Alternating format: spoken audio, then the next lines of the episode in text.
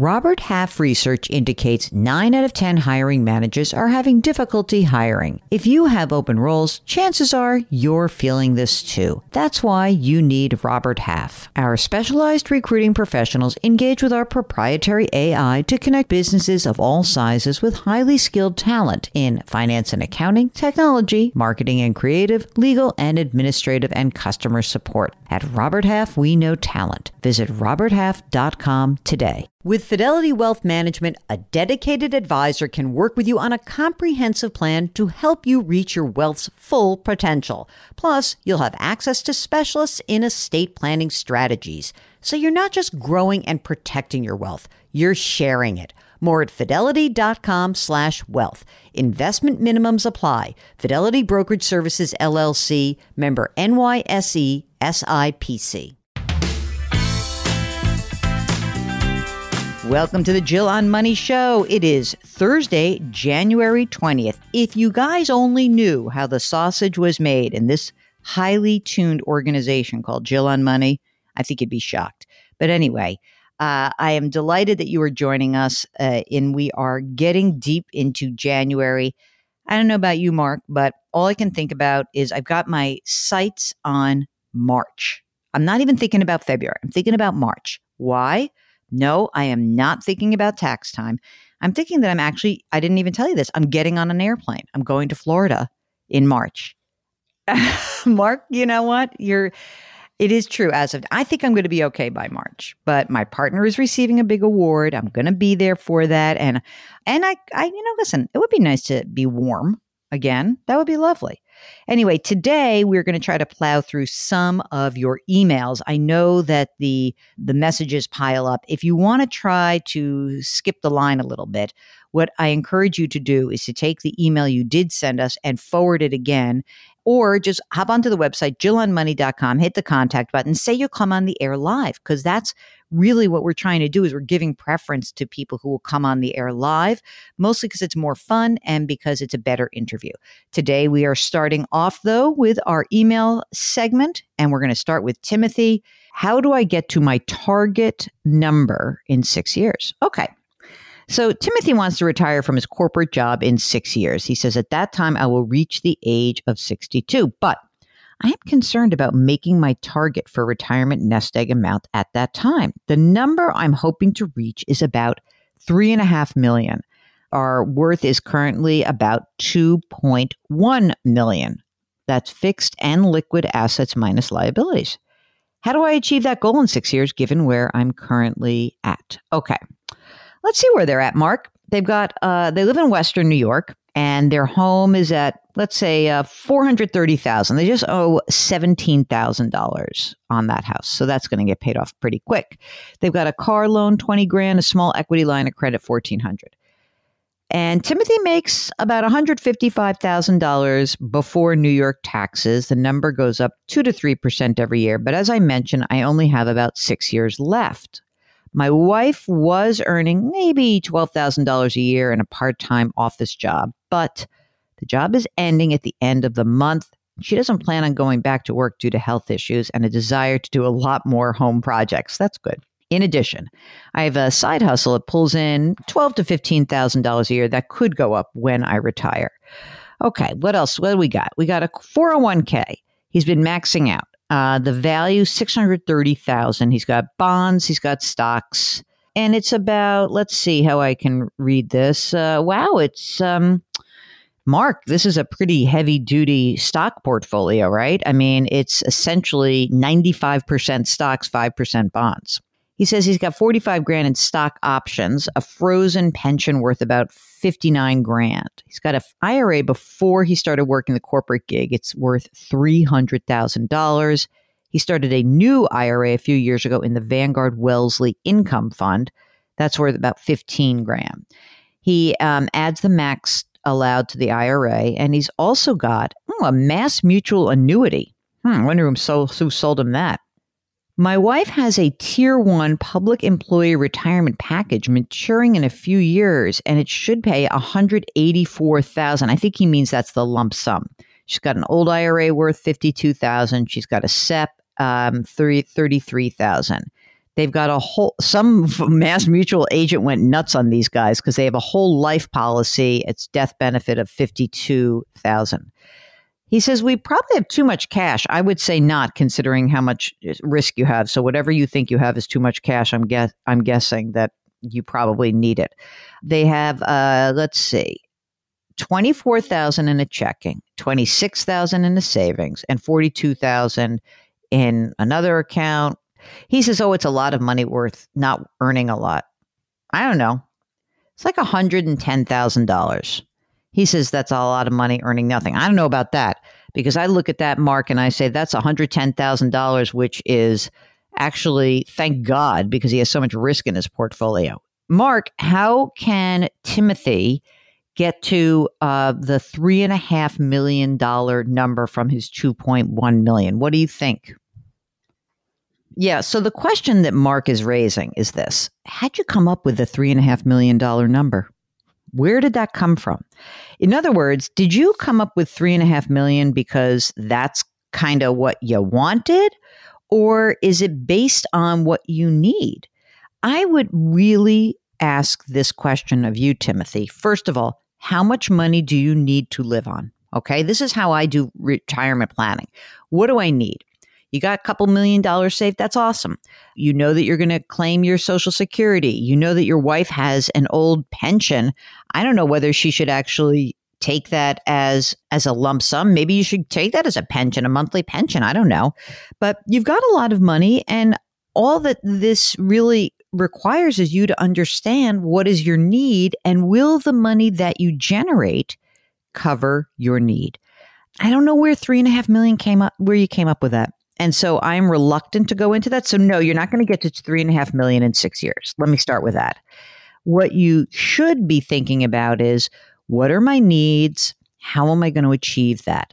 If you're doing this any other way, just like general numbers, it's not based in reality. This is sort of an interesting question of like why we put these markers out there sometimes I think we just do this, you know, for the heck of it. Like, oh, I like that number. You know, I want a round number. And then you move the goalposts every time. And you got to be careful about that. So let's base this in what's going on for you.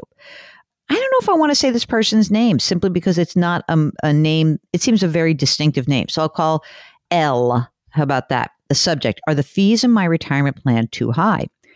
Um, so L writes, I'm new to your articles and podcasts. However, after reading your article, The Year's Best Books, and listening to a few of your podcasts, I felt the need to reach out.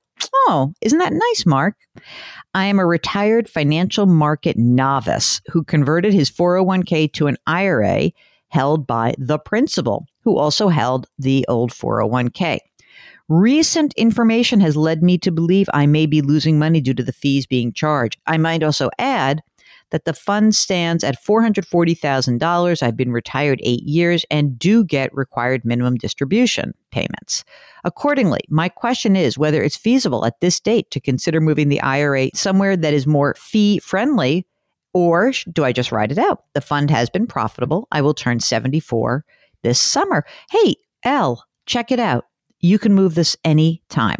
Now, the one thing I want you to just be careful about is because you are at the principal, I want to make sure that you don't own an annuity if you do own an annuity, you can still do it. But I want to, before you start messing around with this, we want to make sure you're not going to be charged big fees for getting in or out of this annuity. So the principal is a life insurance company. And so as a result, a lot of people, you know, this is the whole game with big retirement plans that the companies it's a it's kind of a crappy business because it's very intensive with labor and um, it costs a lot to run retirement plans. But the hope is that people like you will just roll over their existing plan into a new product, and they make a lot of money on that. So uh, since you've been retired for eight years, I'm thinking there's probably no fees left, but I want to double check. You would be looking for something called surrender charge. If there is no surrender charge left, or that surrender charge is maybe 1% or 2%, um, then you may want to consider moving it to another family. And that family should be, you're right, cheap funds. And the cheap index fund environment is occupied by places like Vanguard, Fidelity, Schwab, TD Ameritrade, T. Rowe Price, E-Trade, all those places. That that's where you're going to find really cheap funds and index funds. That's the the way to go. Okay, so if you have a follow up question, let us know. Okay, Mike wants to know Is it worth it to convert my regular IRA into a Roth IRA? I'm 62 years old and, and was going to work for another seven years before I retire. I mean, this is we this is one of those cases where we don't have enough information. Generally speaking, conversion if you are in a tax bracket that is low enough can make a lot of sense but you have a few things to consider number 1 we don't want you to use all of your available cash on hand to do this conversion so if you have $15,000 in a savings account and $30,000 in a money market account. And that's all the cash you have. And you're going to soak up a lot of that money by doing the conversion. I don't want you to do it. But if you have plenty of cash on hand and you can manage this, and if you can stay in a low ish tax bracket, it can really work for you. So, Mike, do us a favor. Um, follow up, let us know what the situation is, and maybe we can guide you. Again, more details, certainly better than less. Okay.